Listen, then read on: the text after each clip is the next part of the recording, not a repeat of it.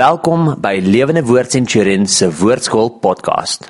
Goeienaand Lewende Woord Centurion en almal wat ook na ons woordskool kyk. Julle is so welkom. Ons is so bly julle is ingeskakel. Hallo Wouter. Hallo Dot. Yes. Wat 'n opwindende week het ons hier gehad nie. Ons begin ons volgende jaar die ministry training by Lewende Woord Centurion waar ons 'n nasionale senior sertifikaat aanbied vir ouens wat in die bediening wil wees met praktiese ervaring, um, ja. werkplekervaring sowel as 'n bietjie akademie en aan die einde van die jaar soos ek sê, um, is jy op die NQF level nommer 5.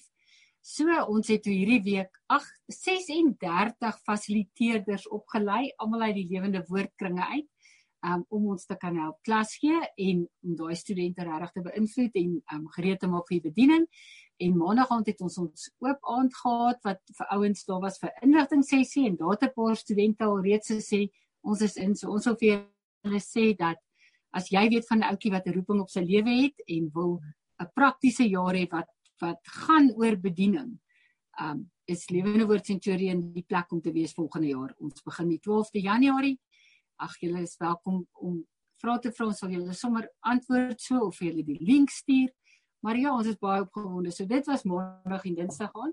En dan hierdie week Sondag het ons ons loofete fees en ons beplan 'n buiteligdiens. So ons is baie opgewonde oor dit um, as die die weer soms speel. As, die stadium gaan dit nie reën nie. as dit nie reën nie. Ja. Ja. En hierdie keer gaan ek nie heeltyd op die stoep loer as die polisie kom nie, want ons mag aksie 2000 wees. Dankie tog vir 'n verkiesing. Ja. Wat maak Soos kan baie mense is. ja. Ja, So, ek um, wil by jou aansluit oor die oor die ministry training en net vir jou sê ek ek het so verwagting volgende jaar 12 Januarie skop ons af. Uh ons begin jong kerkplanters. Ek het by die by die inligtingsaand die maandag gesê ons kyk na twee profile. 'n Jong ouetjie matriek of in sy vroeë 20's, miskien net sy graad klaar gemaak of na 'n jaar of wat wat hy gaan doen het, uh dan dan dan kom 'n jong ouetjie of 'n jong dame en en en ons leer hulle genoeg van die bediening in 1 jaar om hulle in Engels is die woord employable. Wat 'n mooi Ja. Afrikaanse woord. Ehm Um die mooiste Afrikaanse woord is employable. Almal verstaan waaroor dit gaan. ehm um, Aanstelbaar. Jy sien, aanstelbaar. Ja, Ja, ons ons employable. kan hulle aanstel. 'n Kerk kan hulle regtig ehm um, in diens neem. yes. ehm, diensbaar. Ja, is nie selfe nie, maar Okay. so ek, ek dis die een profiel, die ander profiel is is is om min of meer in, in, iemand in hulle 30 getroud uh op so 'n fase in hulle lewe dat hulle 'n kerk kan plant en dan gee ons vir hulle 'n jaar onderrig en leer ons hulle hoe om kerk te plant. Ek en Dot het al verskeie sulke jong opgelei en opgerig om kerke te plant. Ouens wat vandag kerke in, in Groblersdal, Boksburg, uh Delmas, Springs, Hartenbos, um 'n paar sulke ouens wat kerke oral oor die land het wat ons uh, uh in ons huis ingeneem het Zimbabwe. Um en en en as ek dink aan al daai ouens, Moenie en Ja. Shaw en al hierdie ouens, dan dink ek dis waar ons passie lê. Yes. So stuur vir ons sulke jong mense sodat ons nog meer kerk uh planters kan oprig om die koninkryk van God uit te bou. Yes. En dan Sondagmiddag 5uur op ons auditorium se stoep het ons 'n baie baie kosbare diens en ons wil julle almal nooi. Ons gaan dankie sê vir ons vrywilligers. Ons gaan um vir Wilmar en Natasha hê wat die ouens gaan profeties kom bedien vir almal van ons. Daar gaan pannekoek wees, daar gaan 'n fotoboes wees. So ons nooi julle vir 'n wonderlike diens um Sondagmiddag om 5uur. Almal almal is welkom en uh, dit gaan baie kosbaar wees om bedien te word en ons sê veral vir ons volonteërs dankie. Goed, kom laat ons begin. Here baie dankie vir uh Matteus, dankie vir hierdie boek. Dankie dat Matteus u woorde goed opgeskryf het en dat hy dit deurdink het en dat ons nou daarmee kan werk wat u vir ons gepredik het. Uh en dat ons vanaand daaroor kan mediteer, kan gesels, dit kan deurkou sodat ons anderste hier uit kan stap met dit wat u vir ons leer. Ons loof u Here Jesus. Amen. Amen. Amen. amen. Okay. Tot ons is laasweek gepraat oor hierdie moeilike onderwerp van Yes, oordeel. en ek het gekyk of ek dit vir jou moeilik kan Oh, maak. jy het dit vir my baie moeilik gemaak, Yes. maar ek dink dit is 'n goeie onderwerp om Ja. deur te trap en te Ja. praat. Ek het toe met my manne sommer die donderdagoggend Uh, 5 ja. uur het ek manne, ons het altyd 5 tot 6 manne fisies by die kerk dan is ons so 'n klompie bymekaar en ons het toe sommer gepraat oor daai inspraak en en en uh ons het dit verder hmm. gevat. So ek wil net dit opsom in twee sinne wat ek nou vandag hier dink. Die eerste is dat ons moet die sondaar lief hê, nie die sonde nie.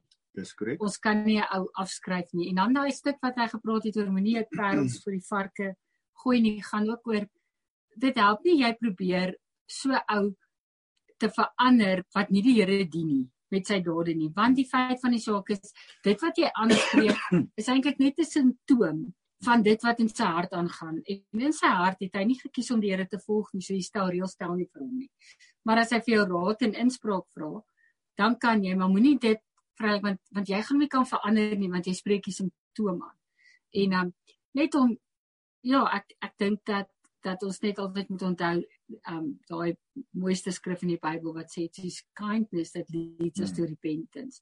Dit daai skrif sê nie it's the Christian's judgment that will lead you to repentance nie. Sorry en en ek dink om lief te bly vir daai mense maar te besef um ons kan nie mense se harte verander nie. Ons um ek, ja, ek so dink ook wat ek wat ek besef is lei eerder iemand na Christus toe. Dis die mm. belangrikste van alles is dat ons mense na Christus toe lei sodat as hulle by Christus kom, dan kan die Heilige Gees inspraak in hulle lewe lewer.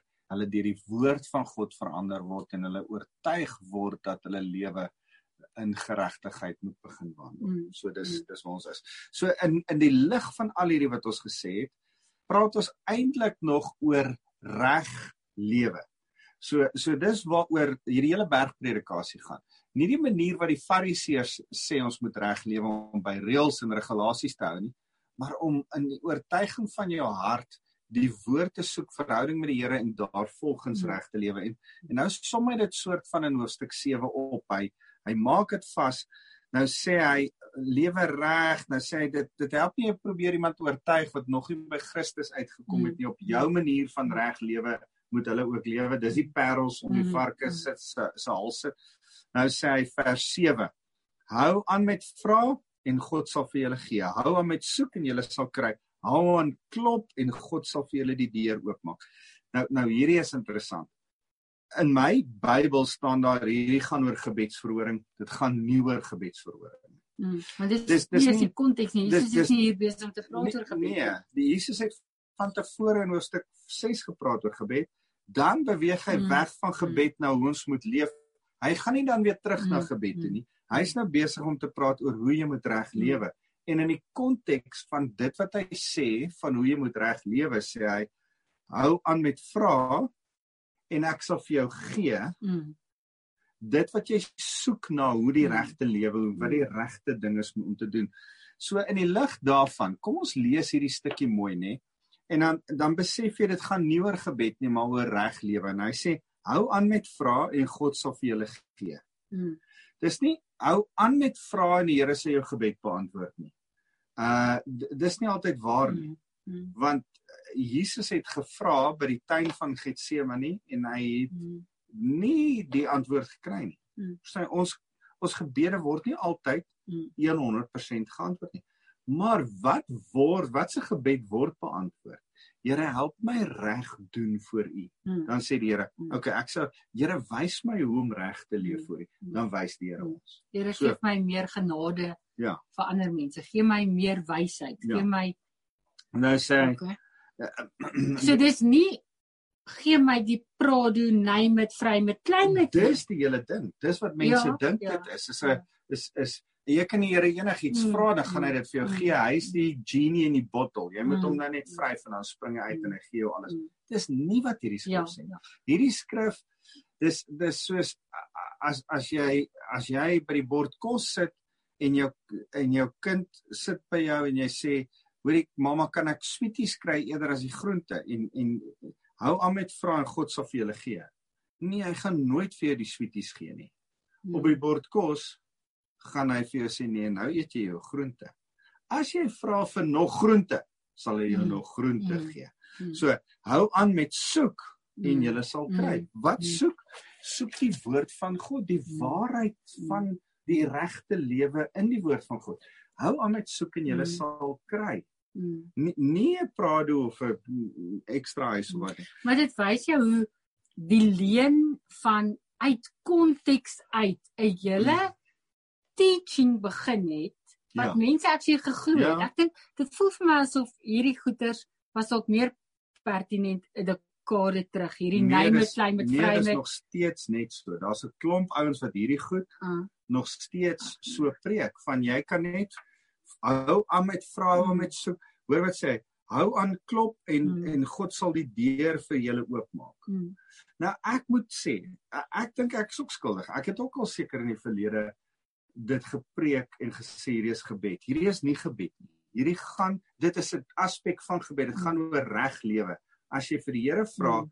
Here ek klop om reg te lewe. mm, mm, Dan sê die Here ek sal vir jou openbaar, ek sal vir jou oopmaak. Ek Mm. sal openbaring gee wat die regte ding is om te doen in jou lewe. Dis die konteks voor mm, en na die tyd. Net nou gaan hy praat oor oor doen aan ander wat jy Mm. graag aan jouself Mm. gedoen wil hê. Hy gaan praat oor uh, die die nou paadjie en die breë paadjie. Hy- Hy's besig om te praat oor die regte ding om te Mm. doen, nie oor Mm. gebed nie. Mm.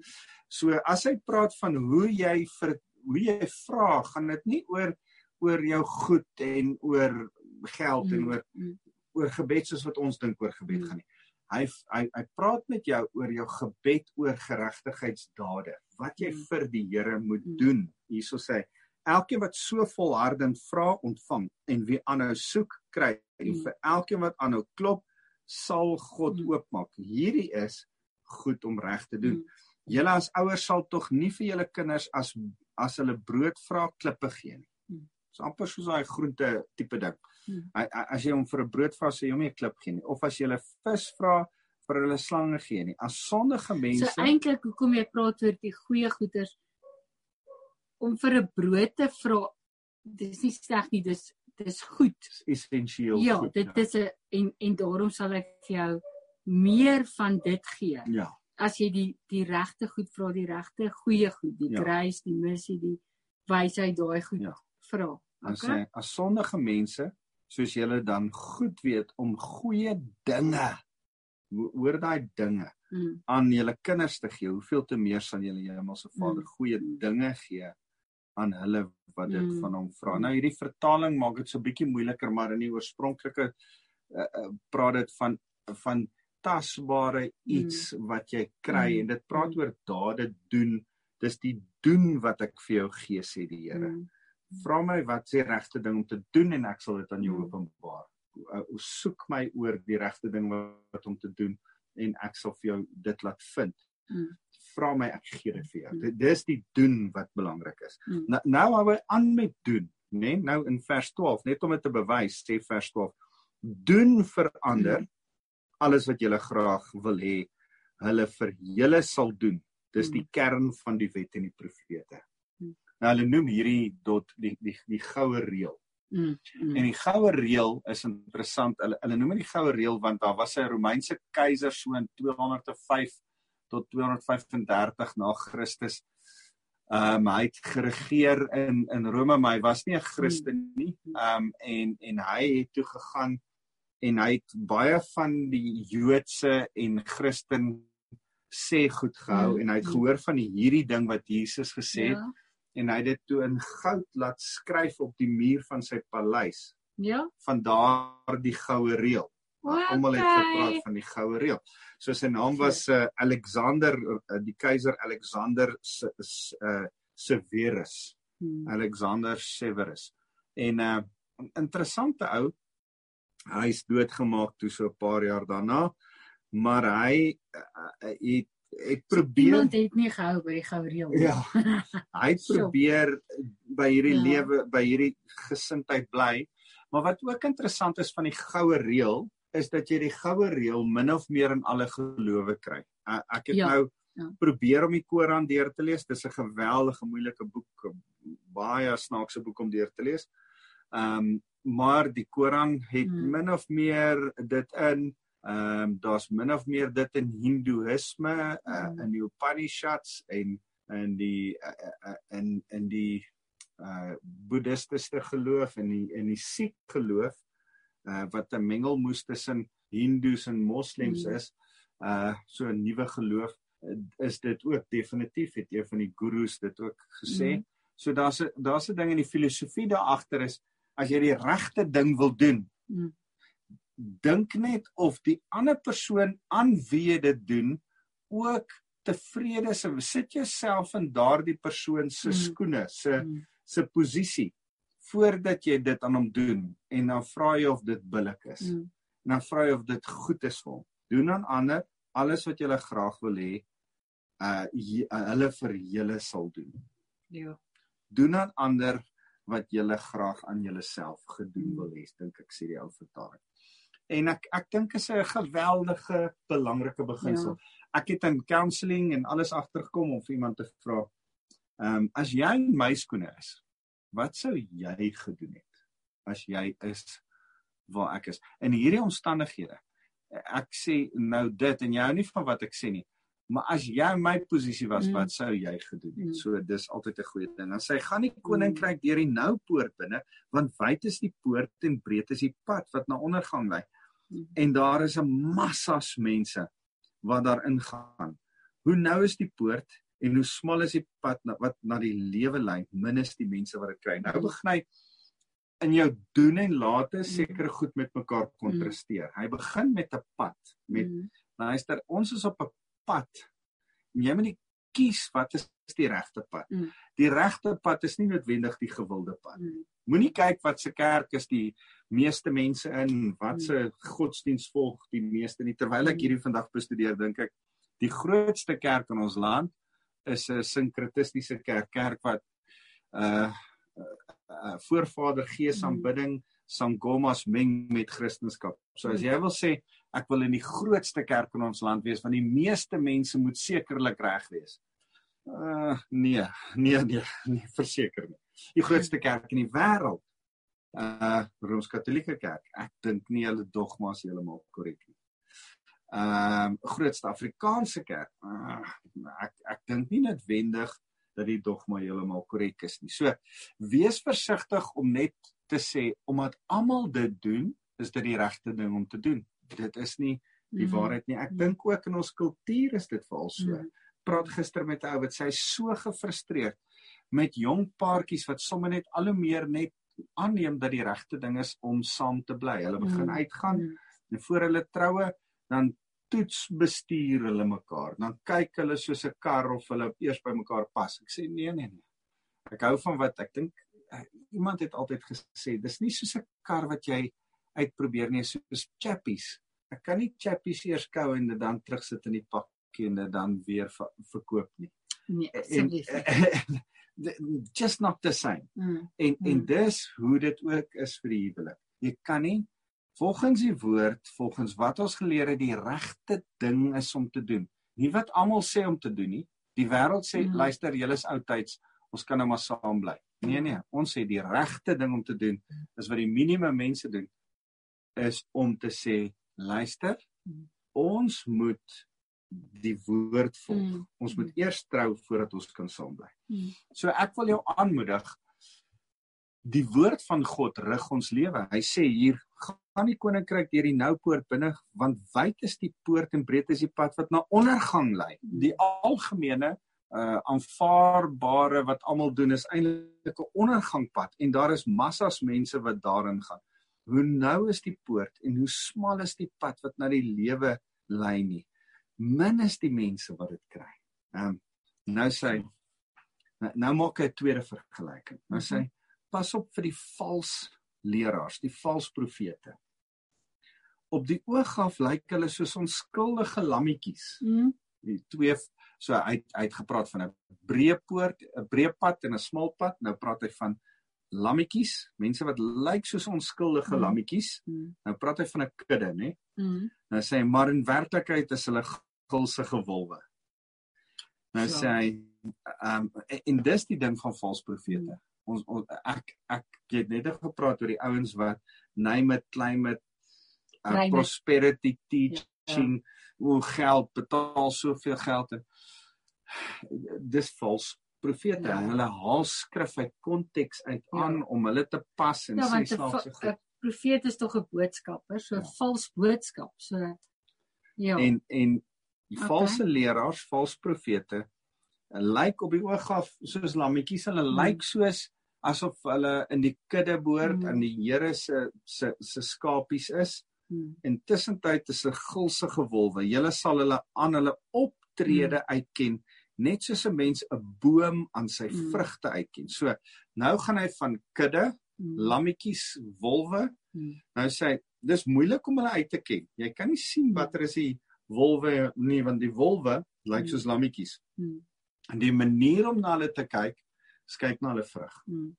Beoordeel hulle vlug. Onthou ons het vorige week gesê moenie veroordeel nie. Mm. Maar ons moet verseker beoordeel. Jy moet na hulle vrug kyk. Mm. Nou wat is hulle vrug? Dis interessant. Mm.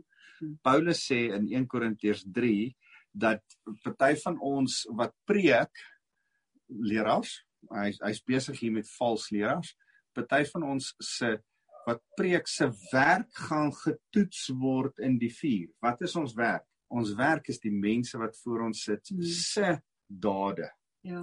So as ek preek en ek bedien julle en julle hou aan te kere gaan sonde doen nie reg lewe nie maak net soos wat julle wil is my prediking onsuksesvol die vrug van my prediking lê in die wandel wat jy met Christus het as jou lewe al hoe meer en meer soos Jesus begin lyk dan is dit dit dan dan reflekteer op dit op die vrug van my bediening as my bediening is dat jy nie die Here regtig wil dien nie. Jy luister nou maar net vir die woordskool so elke uh woens dinsdag aand en dan woensdag aand en dan dan dan gaan jy aan of jy kom na kerk toe, maar jy sê regtig lus om Here te dien. Dan dan doen ek iets erns verkeerd. En en daarom is deel van wat ek en jy doen tot leraars te hmm. wees se vrug in die dade van die mense wat hmm. ons leer wat ons disippels is. So hy sê Uh julle sal hulle aan hulle optrede uitken net soos 'n mens 'n boom aan sy vrugte ken. Die boom en vrugte, die boom is ons bediening, die vrugte is die mense se dade van die hmm. bediening. Nou sê hy 'n mens pluk tog nie drywe trosse van doringbosse of vye van dussels nie. As ons bediening goed is, gaan die mense se lewens in ons hmm. gemeente hmm. goed wees. Uh dan sê hy 'n gesonde boom dra immers goeie vrug en en 'n siek boom slegte vrugte. 'n Gesonde boom kan nie slegte vrugte dra nie en 'n siek boom nie goeie vrugte nie. Dit is nie interessant nie. Mm. Ek dink ook dis hoekom dit vir ons lekker is om mense in ons gemeente op te rig. Want ons stap met hulle pad en ons het al geestelike input in hulle gegee en ons sien die mm. vrug van hulle lewe en ons sien hoe hulle groei en nou kan ons hulle vertrou met meer en met meer en met meer. Mm. Nou sê hy elke boom dis uh elke bediening mm -hmm.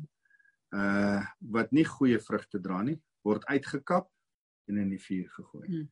En, en en en min of meer hierdie selfde lyn van gedagte word gevolg in 1 Korintiërs 3.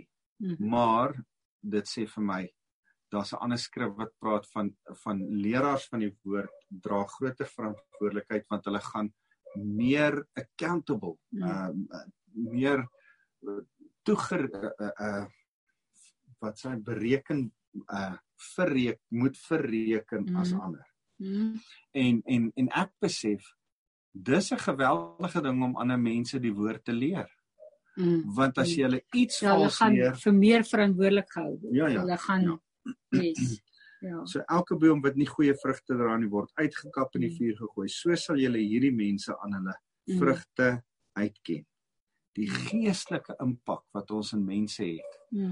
Se dit sien ons in mm. in die manier hoe hulle begin mm. lewe. Is hulle huwelik gesond? Maak hulle hulle kinders reg groot? Bestuur hulle hulle finansies goed? Lei hulle mm. ander mense na Jesus Christus toe? Is hulle eerlik in hulle besigheid? Mm. Braai hulle die spietkops of nie? Verstaan mm. jy? Da, daai tipe begin as dit verander nie dan is dit my verantwoordelikheid dan staan ek voor die Here en dan moet ek sê hoor ek iets doen iets verkeerd sodat elkeen van julle wat nou na my luister julle hoor my of julle hoor my nie iets is fout as jy my hoor prys die Here goeie vrug as jy my nie hoor nie slegte vrug van my Ehm um, ekskuus, maar dis wat die skrif sê. Ehm um, en en en en ek kies vanaand dot om na my en jou te kyk. Mm. Ek kies om nie na die ander dominees en die pastore in Centurion of in die land te kyk en vinger te wys na anderste en sê hulle kerke is so en hulle nee nee nee. Ek kies om vanaand na my en lewende woord Centurion en vir jou wat vir my luister te kyk en te sê kom ons praat 'n bietjie regheid met ons. Hoe lyk ons boom? Hoe hoe hoe lyk die die die die profeet, die die leraar? Hoe lyk die boom? Hoe lyk die vrug? Mm. Ehm um, so. Se rowie, né? Ja. Ehm um, maar ek is ek is taamlik trots op julle sonder om hoogmoedig trots te wees. Probeer ek dink ek het 'n goeie gemeente. Ek het 'n wonderlike klomp mense. Ehm um, maar ek ek dink in my in die boom in die vrug is daar altyd ruimte vir verbetering. Kom ons vertrou die Here dat ons op hierdie pad reg sal stap en dis wat volgende gesê word. Hoor 'n bietjie wat wat wat sê nou volgende in hoofstuk 8 vers 21 gaan sê hy nie almal wat vir my Here Here sê sal in die koninkryk ingaan nie. Hy's besig nie om oor gewone gemeente lede te praat of gewone bekeerlinge nie. Hy praat oor die leraars, oor die mense wat voorgaan in lering voor ander in leierskap, mm. geestelike leierskap. Ek sê nie almal wat vir my Here Here sê sal in God se koninkryk ingaan nie.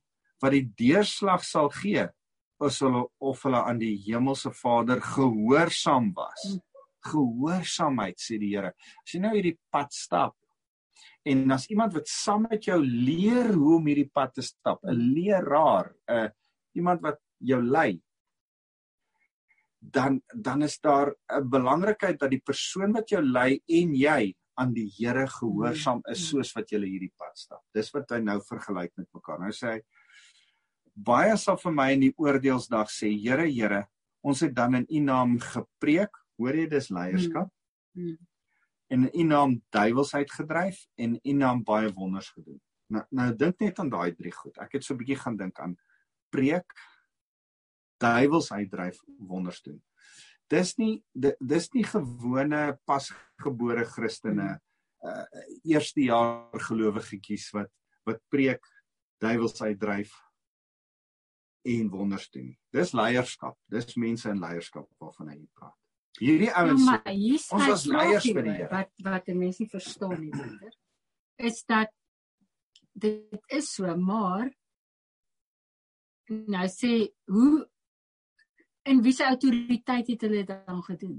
Want Jesus sê ek gee vir julle autoriteit. Hoe kan hy nou sê vir iemand vir wie hy autoriteit gegee het, ek ken jou nie. So in wie se autoriteit het hy dit dan gedoen? Hierdie is vir my mense wat dit in ander autoriteite gedoen het en dis waarvan hulle Jesus beskuldig. Maar nou sê Jesus, ehm um, dan sal ek vir julle antwoord, julle was nog nooit werklik my mense nie.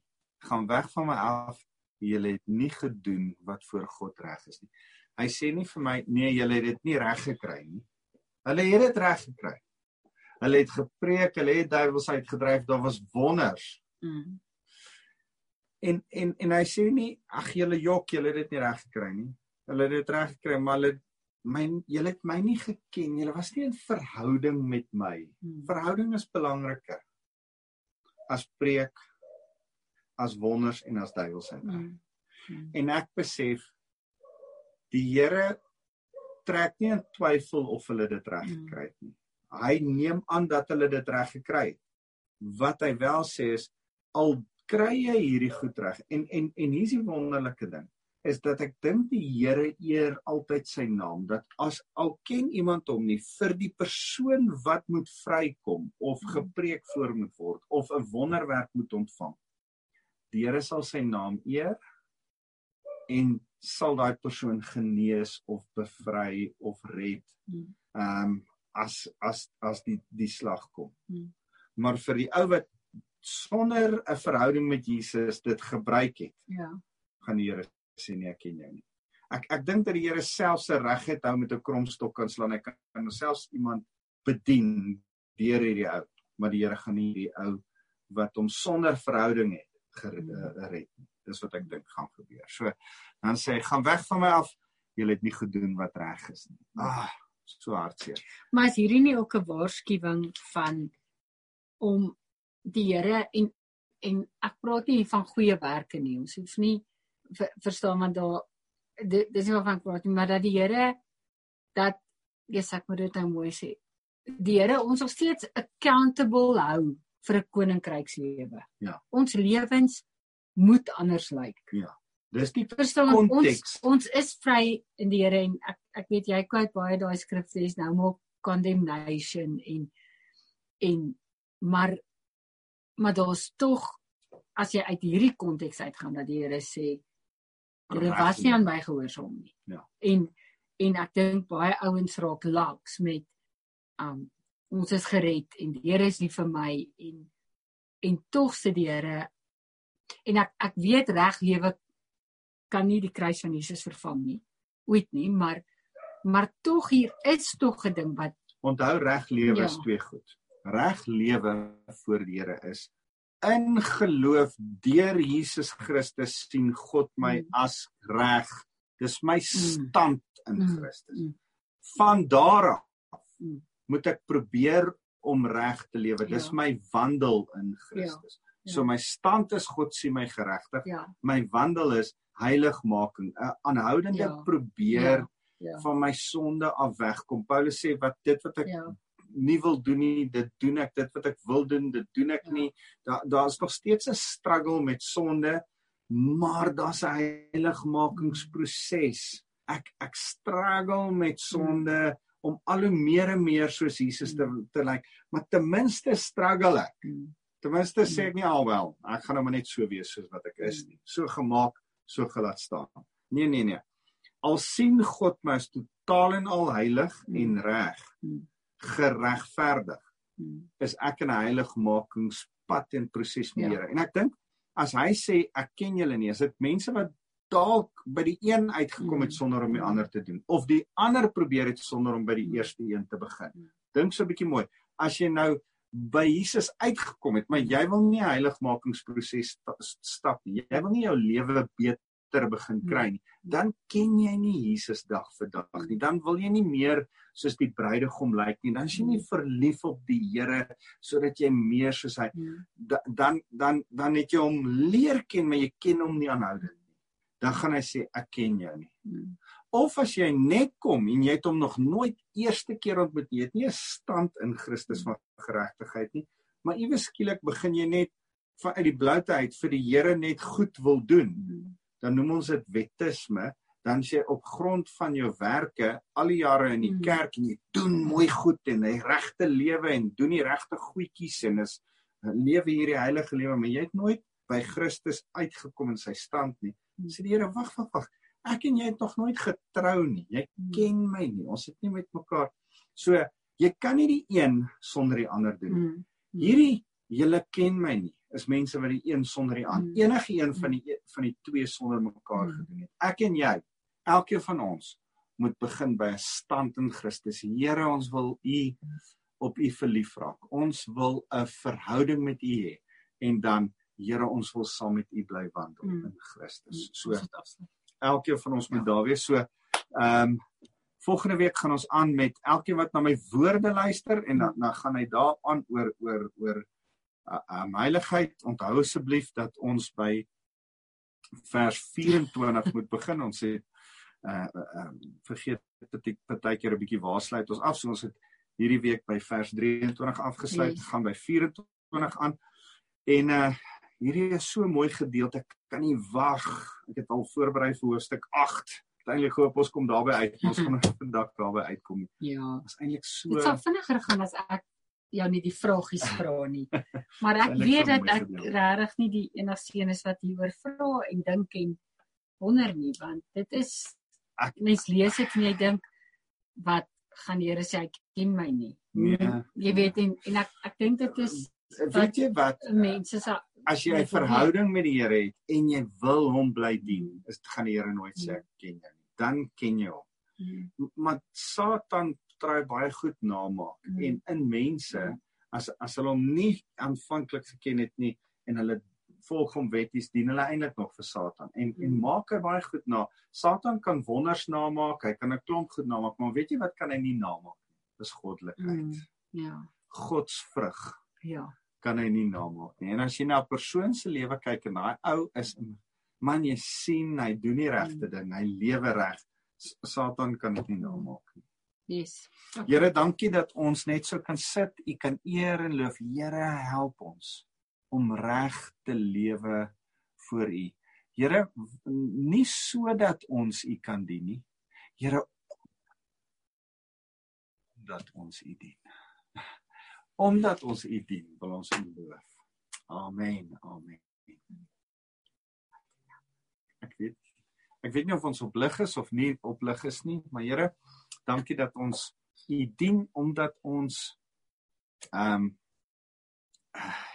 net weet ons wil u ken. Here, dankie vir vanaand, dankie dat ons lekker saam kan kuier rondom u woord. Maak dit lewendig in elkeen van ons. Amen. Amen. Dankie.